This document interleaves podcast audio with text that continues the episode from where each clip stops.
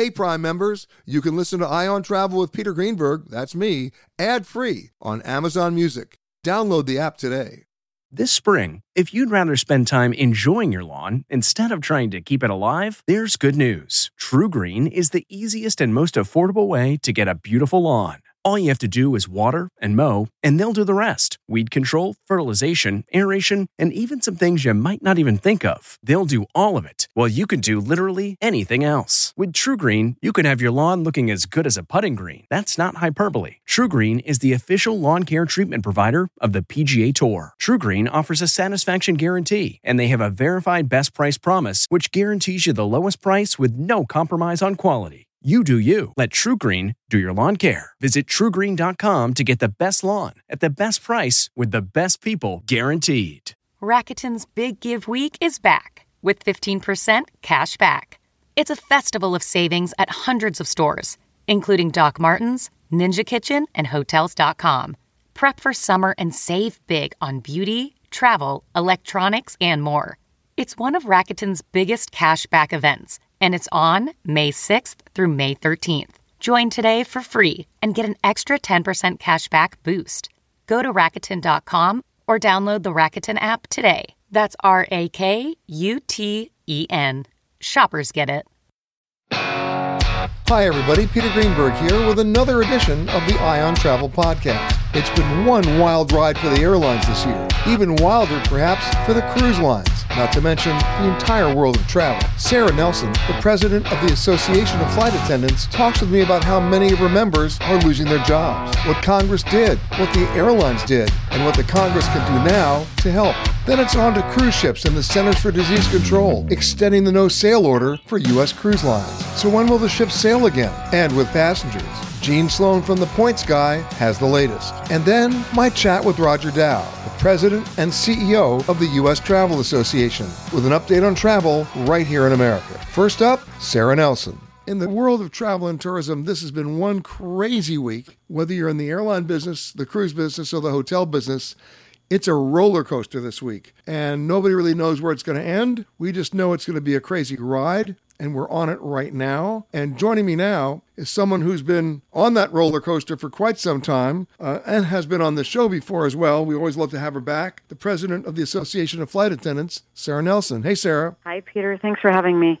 You know, we've been hearing warnings for months now. We knew that October 1st was coming. We knew that the CARE Act provisions expired on October 1st. We knew that meant that the airlines could and would furlough thousands of uh, employees. We also knew mm-hmm. they could and would drop a number of cities from their route networks. And mm-hmm. in one area, in one case, the one airline already announced about 15 of those cities.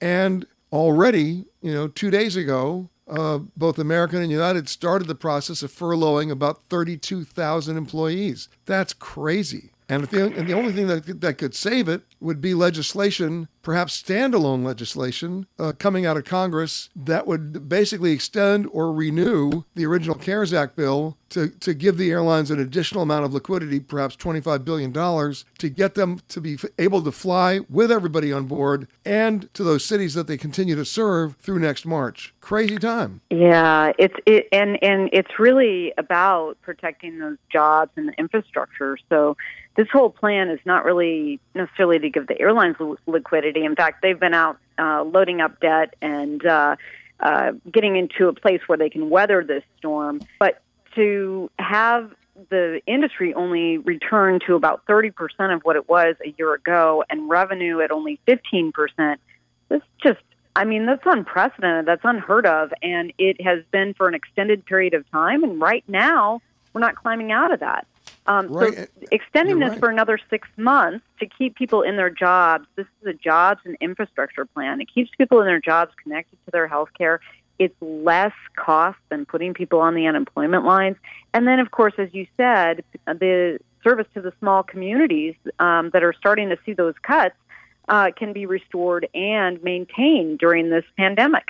This is one of the situations where there was an unprecedented partnership, if you will, I hate to use the word partnership when I'm talking between union and management, but you guys were working together to try to get this legislation, correct? Yes, we were working together on this. And, and I'll tell you, you know, when this started in March, they came and said that they were going to need some government assistance, and certainly with 97% drop off overnight and 96% drop off still in business travel, there was no way the airlines were going to survive without uh, assistance. But what we said in March was, listen, you people do not want to give the airlines money.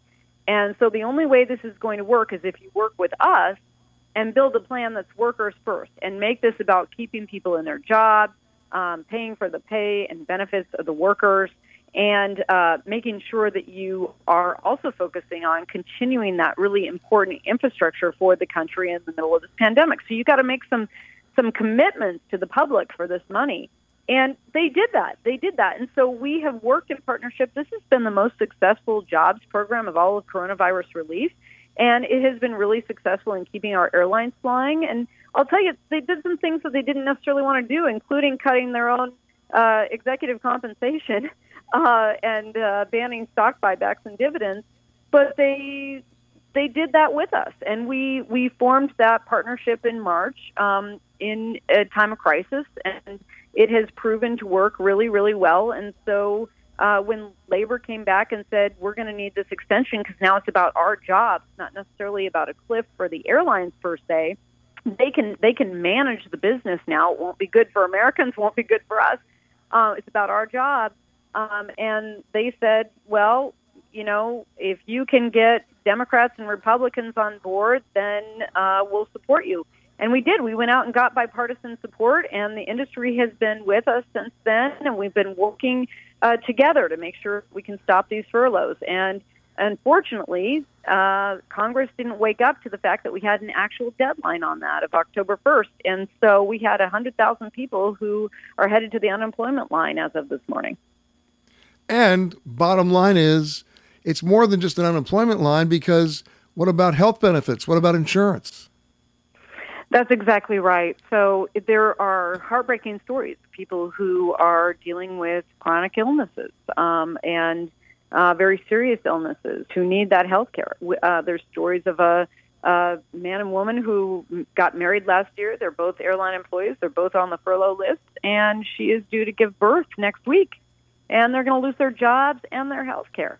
Uh, there, there's one story after another like this of uh, people who really need the stability and uh, they don't have anywhere else to go. A lot of people ask me, how do you compare this to what happened after 9 11? You know, we lost 20% of our jobs overnight.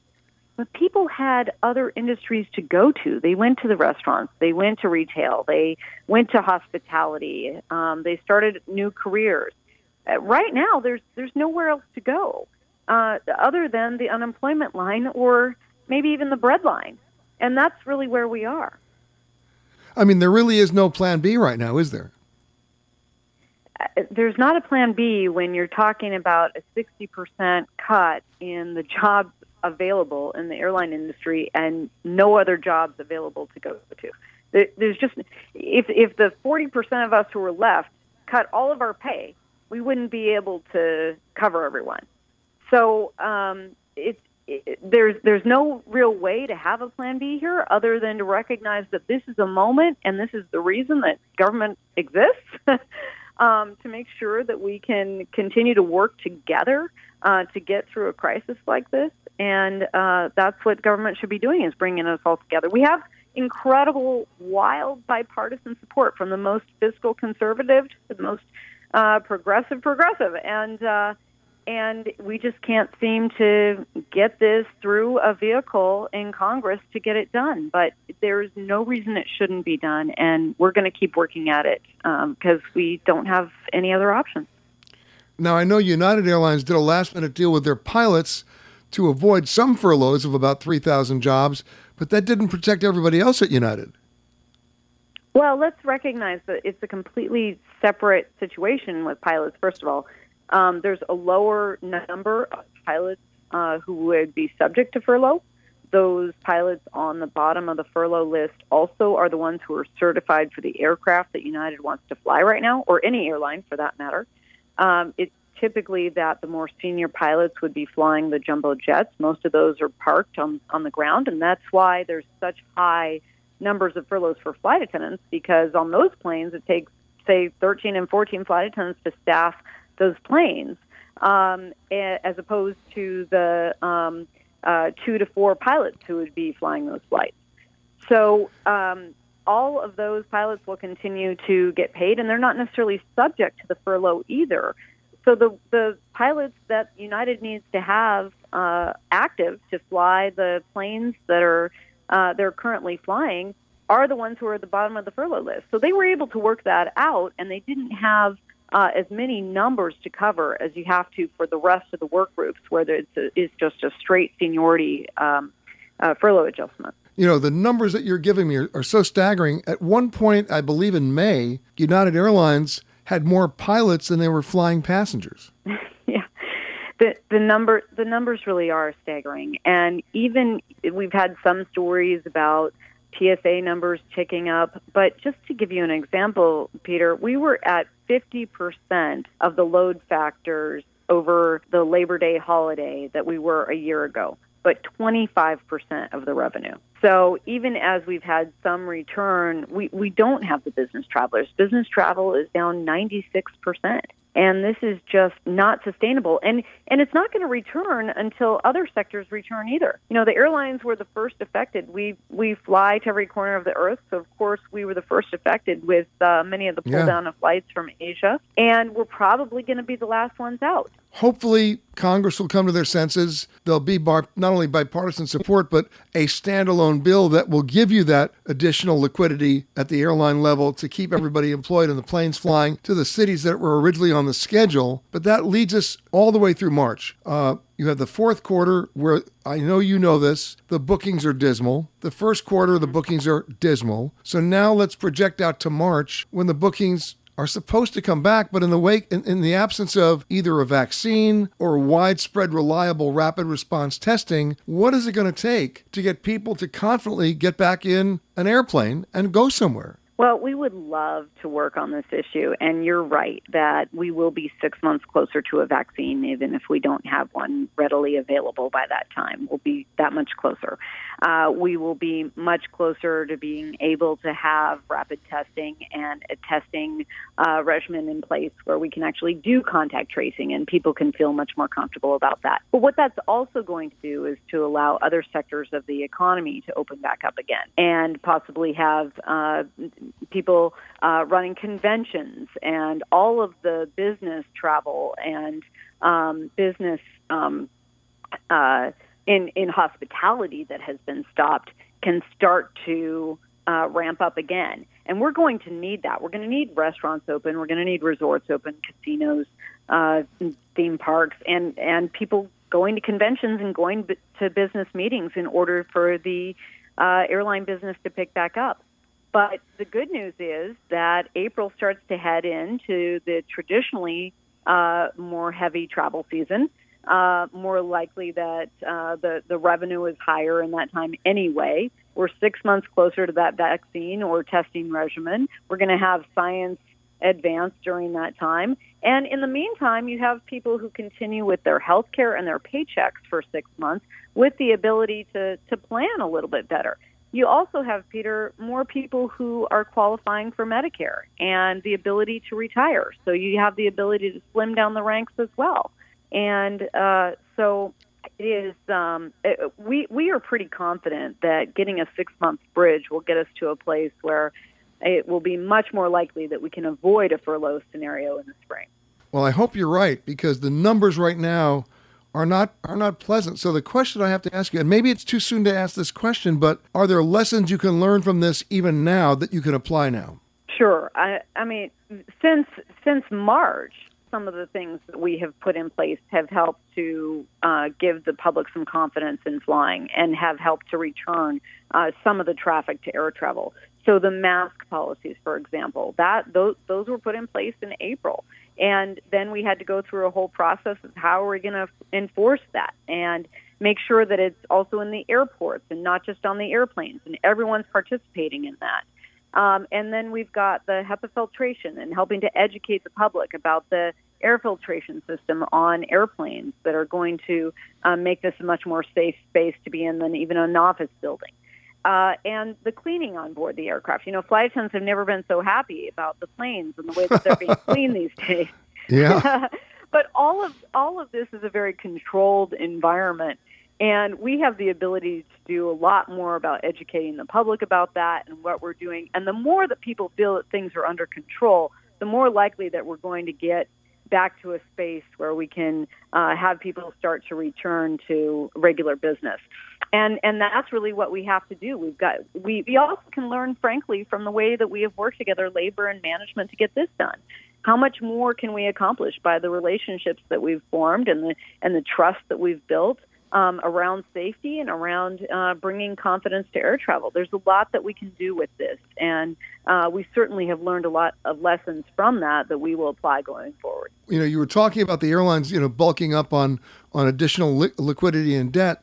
Uh, American, for example, is you know basically took on another 7.5 billion dollar loan from the Treasury, but American and Delta together, or individually, I should say, actually went out there and mortgaged their frequent flyer program to generate revenue. I was really surprised that, that it was worth that much. Yeah, well, they've done everything they can uh, while they can to get that liquidity in place because the airlines are still burning cash at an incredible rate. Uh, they've been able to slow that rate by about 60%. They're, they're still burning uh, around $30 million a day. And uh, at that rate, you've got to have the liquidity on hand to be able to weather this storm.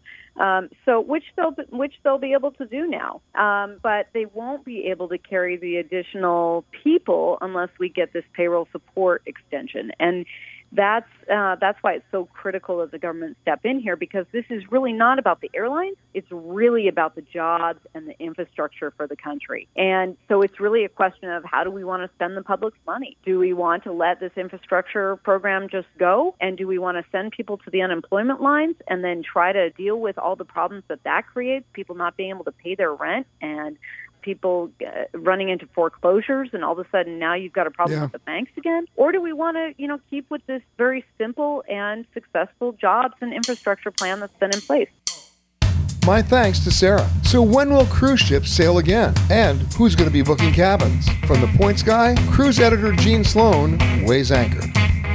Uh, the Centers for Disease Control had already extended a no sail order that was supposed to expire in a couple of days. And just about everybody, including me, by the way, and I've said this on the air, I expected it to be extended again through December. Well, I was wrong. As it turns out, within the CDC, the director wanted to actually extend it even further out to next February. And he got overruled by the White House. And earlier this week, the CDC now ex- extended the no sail order only through the end of October. Happy Halloween. Uh, which came as a, a bit of a relief to the cruise lines, although they still have to implement a tremendous amount of, uh, of new innovations and procedures and protocols. And joining us now to talk about what this all means is the senior reporter for cruise and travel for the Points Guy, our good pal Gene Sloan. How are you, Gene? I'm doing great. Thanks for having me. I mean, crazy week, right? All of a sudden, the, the you know the, they're getting a sort of a qualified green light. Although I would be the first to say it, so let me be the first to say it, that I doubt any cruise line in the United States is going to sail on November first. Uh, but they, they could if they were actually performing to what the CDC wanted. They could, and you know, it's going to be really interesting to me to see if they do. They they uh, they still a bunch of lines do still have sailings on the book starting right at November first, and um, I know they're raring to go. But there's other issues they've got to. It's going to take them a little bit just to get the ships ready to go. Exactly. And at the same time, I mean, Carnival already announced earlier this week that the ships that they had announced that were going to sail in November and December aren't. They've moved them back till next year.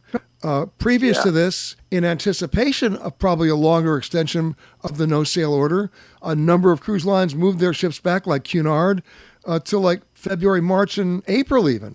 So March and even beyond. Yeah. and even beyond. So, Gene, what do you think's going to what this is going to mean for people listening to our show right now who want to book a cruise? I mean, are they rolling the dice?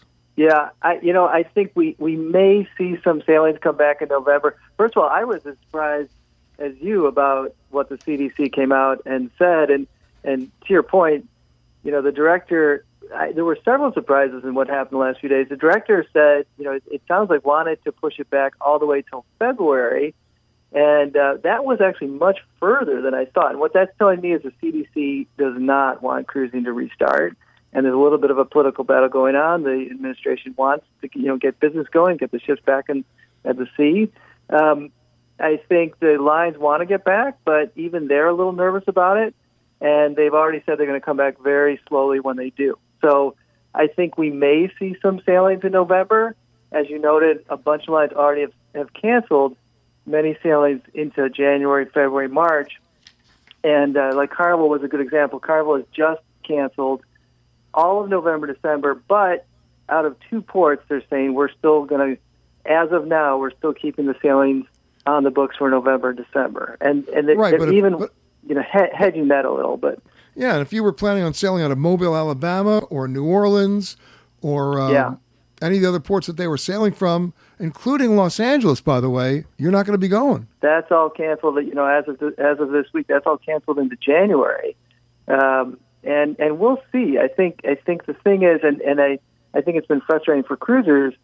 They've been selling these trips. They've been selling trips on all their ships, even though at the same time they're saying when we do come back, we're going to come back maybe with two ships first, and then we'll add two more the next month and two more. So uh, I would be hesitant right now to book definitely for November, December, even into January, February, because you know the the trip may be on the books right now.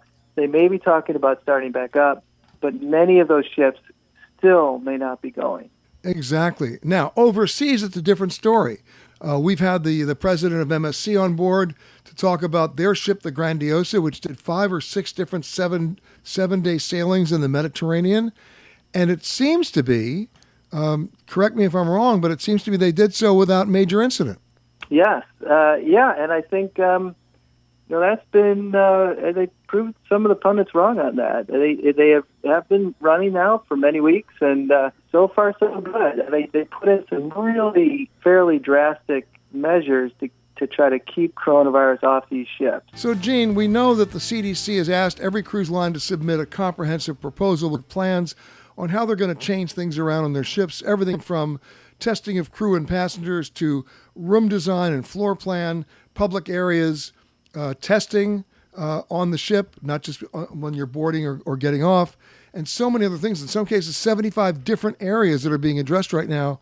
What can people expect when the major cruise lines come back in that would be a little bit disruptive or new new to them in terms of the procedures. Yeah, it's. Uh, I think at least for the first few months, or maybe until we have a vaccine, which is who knows, right? Um, you're going to see things. You're going to see. First of all, you're going to see a lot of things you're, you're seeing at home, at restaurants and bars, that sort of thing. You're going to you're going to maybe have to wear a mask on board. Definitely when you're out on a tour or in certain areas on board, there'll be social distancing. The ships are going to run um, with uh, capacity restraints in public areas. So you might go to the show and half the show room or every other seat is empty. So it, it's going to be a little strange on board. Um, the biggest thing I, I think that's going to happen, and, and it, this is something that MSC did first, and now it looks like everybody's going to do, which is, to limit your ability to get off the ship in port. And that that to me that's a that's a pretty drastic action to take. The way it's working with MSC and what other lines are talking about is only letting you off in a port if you go on a, a, a cruise line organized tour. So in other words, you have a minder with you who can make sure you don't interact. You know, you don't go off and just meet anybody. Don't get too close with somebody. You you know, don't do anything where you might you know get uh, you might come in contact with someone who might be sick, and and then not bring that back on the ship. Um, yeah, like no going, no, you know, no going to the local bars. yeah, that's it. And uh, you know, and even even the tours will be a little different because in a lot of cases they're not going to let you do a tour that takes you inside a place. You know, there's this whole idea that it's better if you're outside. Um, so you know, that's a lot of people go on these trips because they they love. You only get so many hours on a cruise. You get your eight hours when you get off in a port, but a lot of people just like to get off and go roam around. Right? They go to go to whatever go see the, the Parthenon if you're in Athens or whatever. Um, and it's you're at least initially not going to be able to do that. I think the question is how long does that last? Because I think the hardcore cruisers, people who cruise a lot, who are listening to this, will probably be like, okay, that's fine. I can I can go on the ship. I'll have a great time. But for somebody who's new to the idea of cruising, the idea of not being allowed off the ship is could could, could be troubling. I think. And what's going to be changed inside the ships? Well, uh, like I said, the uh, you know the the social distancing and, and that you know that's trying to keep people apart on the ship. That's going to be a big part of it. Now they're doing it on the MSC ship, and the early feedback is that people are still having a great time on board. You know, you, you're they're trying to social distance six feet, that sort of thing. You know, keep the keep the deck chairs a little distance up on the top deck. They're running the ships with fewer people, so you know if people have been on cruises, especially mass market cruises, they say, well, they're jam packed all the time on top. They're not going to feel as crowded, and it'll be easier for people to be a little spread out like that. Um, and, and but, of course, you know, and of and of course, kiss the traditional buffet goodbye. Yeah, I mean that that's probably the big thing. I, the buffet room will still be there, but you you won't be able to just go up and ladle out whatever you want onto your plate. They'll, you know, at, at the at the best, there's going to be people behind the counter who put the food on your plate, or it's, on some chips it may be that you just sit at the table and they'll bring stuff over to you. But can the, but here's the question, Gene: Can the cruise ships financially sustain an operation with only half capacity on the boats. Yeah, it you know uh, they they well I'll, I'll back up and say they were hugely profitable operations, at least the big players before this, and they've said in their financial disclosures, their conference calls with Wall Street that they can run at a, a fairly reduced rate and and still break even. That said, uh, it's it, financially it's going to be a tough, you know, at least a year here for the cruise for the cruise business. They try to come back. Yeah, it's, it's not it's not going to be the profitable business it was before, at least for a while. And of course, they've accelerated the uh,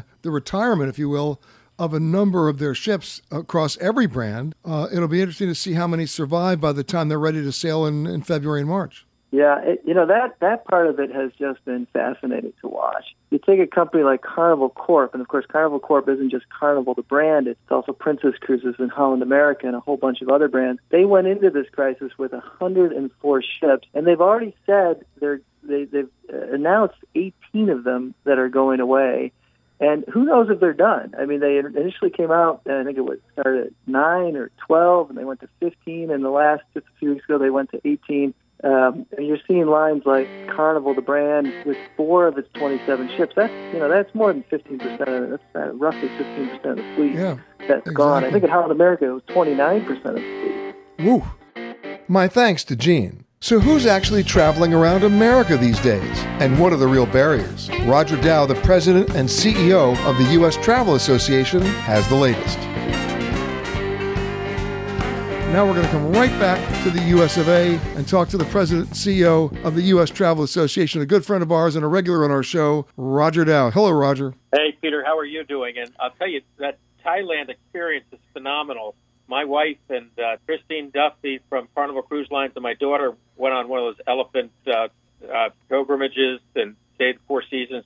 A lifetime experience. It's true. I mean, I will say this: when I first went to Thailand, I don't even want to tell you when, but I was 28 and uh, I got off the plane. And we all remember the famous Groucho Marx line that said, I would never join a club that would have me as a member. And everybody was so nice to me. I kept on figuring, uh, trying to find out, they must not be talking to me. They must be waiting for some other guy named Peter.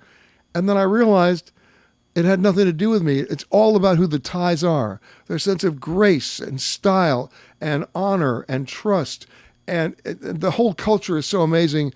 I was so spoiled, I never wanted to leave. And I'm sure you had the same experience. Well, they're wonderful people, and it, uh, there's so much to do there. Yes, I have, and I, I haven't been back in a while. I'm, I'm looking forward to getting back there. Well, let's talk about getting back there. You know, a conversation I had earlier today, which speaks to a lot of the things that you're speaking about these days, Roger. It came up in conversation, and it came up like this: We all know we want to travel again, so where do you want to go first? That was the question. Where do you want to go first? And you know what? Nobody hesitated. They all had an answer. Uh, so there's pent up demand. We know it. But for the moment, what I'm seeing is the law of unintended consequences Americans rediscovering their own country. There's no question about this. And we saw this after September 11th. Uh, while international travel came to a halt, Americans traveling to America uh, really is what kept the travel industry afloat. And I expect the same thing to happen over the next year because there's not a whole lot of people going to be traveling around the world for a while. They will again but uh, this next 18 months is going to be America's opportunity for Americans.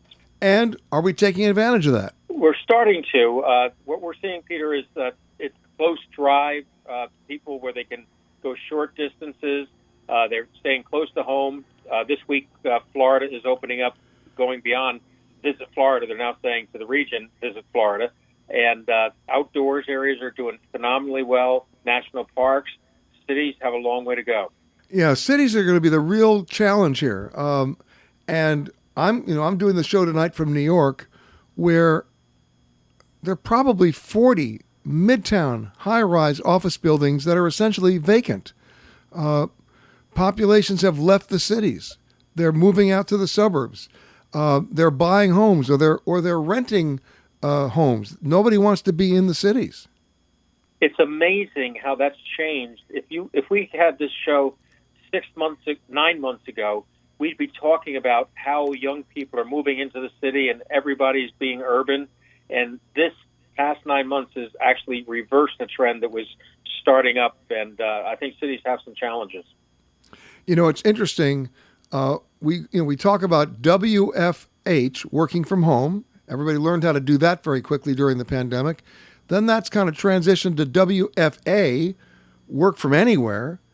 And then the fun part is now it's back to WFH in a different way. It's working from hotels and other people's homes.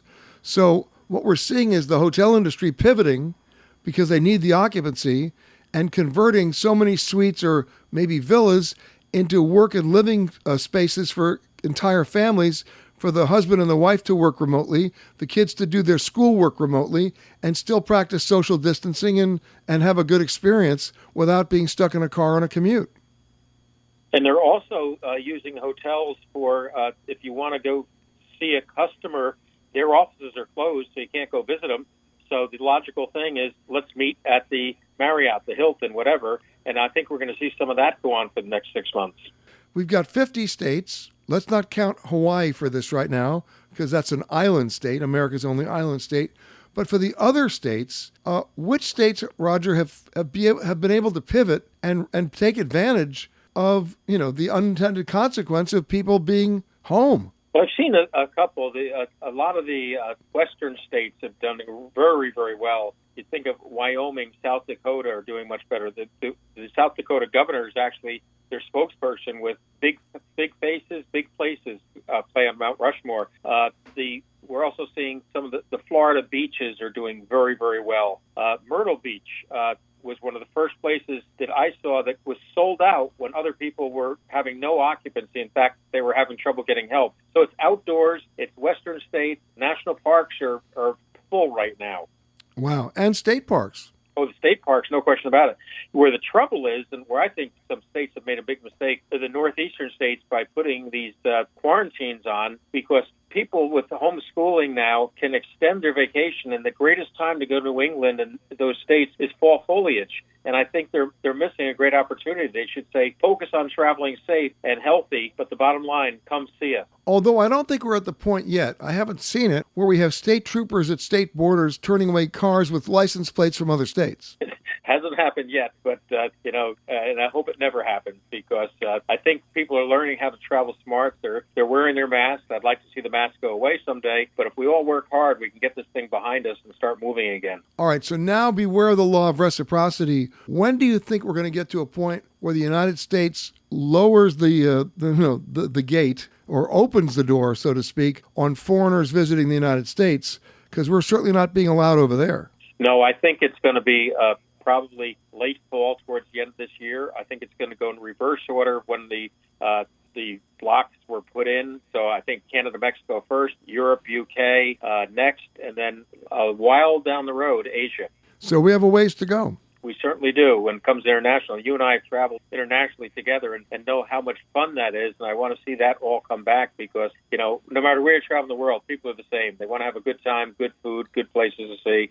And, uh, and travel is one of the greatest things for building understanding around the world. It is. But right now, you can't mitigate the fear. Uh, in the absence of a vaccine or widespread, reliable, rapid response testing, people are not jumping on planes. They're not. They're not going anywhere. Not happening. It's uh, and uh, fear is a. And this is the problem with this, uh, Peter, is the uncertainty. Each night you'll hear one story that we're all going to be dead tomorrow from a second wave, and next person says that's all politics. I mean, the uncertainty of this thing is the real problem. Well, can we ever get away from the politicization of the politi- politicization? I can't pronounce that word. You know what I'm saying. Can we ever get away from the politics of epidemiology?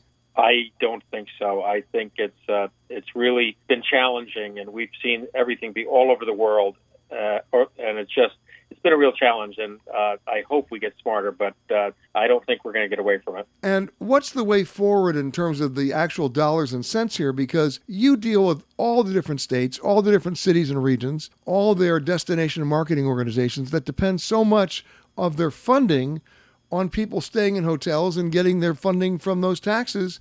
That's not there, so the connectivity is lost. How do you get that back on track?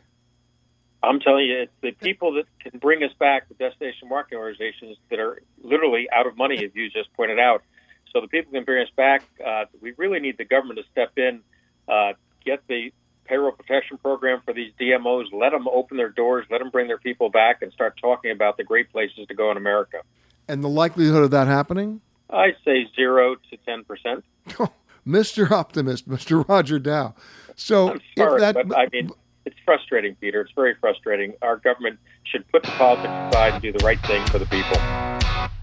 My thanks to Roger Dow, to Gene Sloan, and to Sara Nelson. And my thanks to you for listening to this Eye on Travel podcast. For more conversations with the leaders in travel, as well as answers to your travel questions, be sure to listen, rate, and review this podcast on Apple Podcasts or wherever you happen to listen to podcasts. And for continuous updates on breaking travel news, just log on to petergreenberg.com. If you like Eye on Travel with Peter Greenberg, you can listen early and ad-free right now by joining Wondery Plus in the Wondery app or on Apple Podcasts. Prime members can listen ad-free on Amazon Music. Before you go, tell us about yourself by filling out a short survey at wondery.com/survey.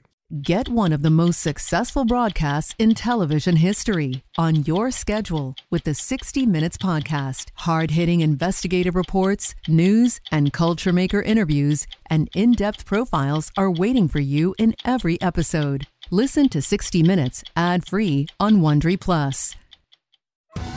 Are you ready for an all new season of Survivor? You better be because Survivor 46 is here and it's 90 minutes of twists and turns you don't want to miss. Better yet, after each episode, there's a brand new episode of On Fire, the only official Survivor podcast. Each week, we go behind the scenes of the episode's biggest moments, taking you into the how and the why things happened. And this season, we're very lucky to be joined by an expert, the winner of Survivor 45, Dee Valladares. What is up? I'm thrilled to be joining this team and to be giving you my take on how and the why players made the moves they did, what it takes to outwit, outplay, and outlast, and to ask Jeff some questions because even after 26 days out there, there is still a lot for me to uncover. Bring it, D. Listen to On Fire, the official Survivor podcast, wherever you get your podcast.